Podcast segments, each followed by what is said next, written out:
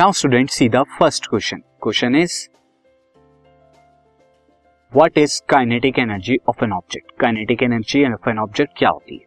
तो kinetic energy is the energy possessed by a body जो body possessed करती है energy by virtue of its motion अपने motion की वजह से, वो क्या कहलाई जाती है ऐसी एनर्जी काइनेटिक एनर्जी कहलाई जाती है।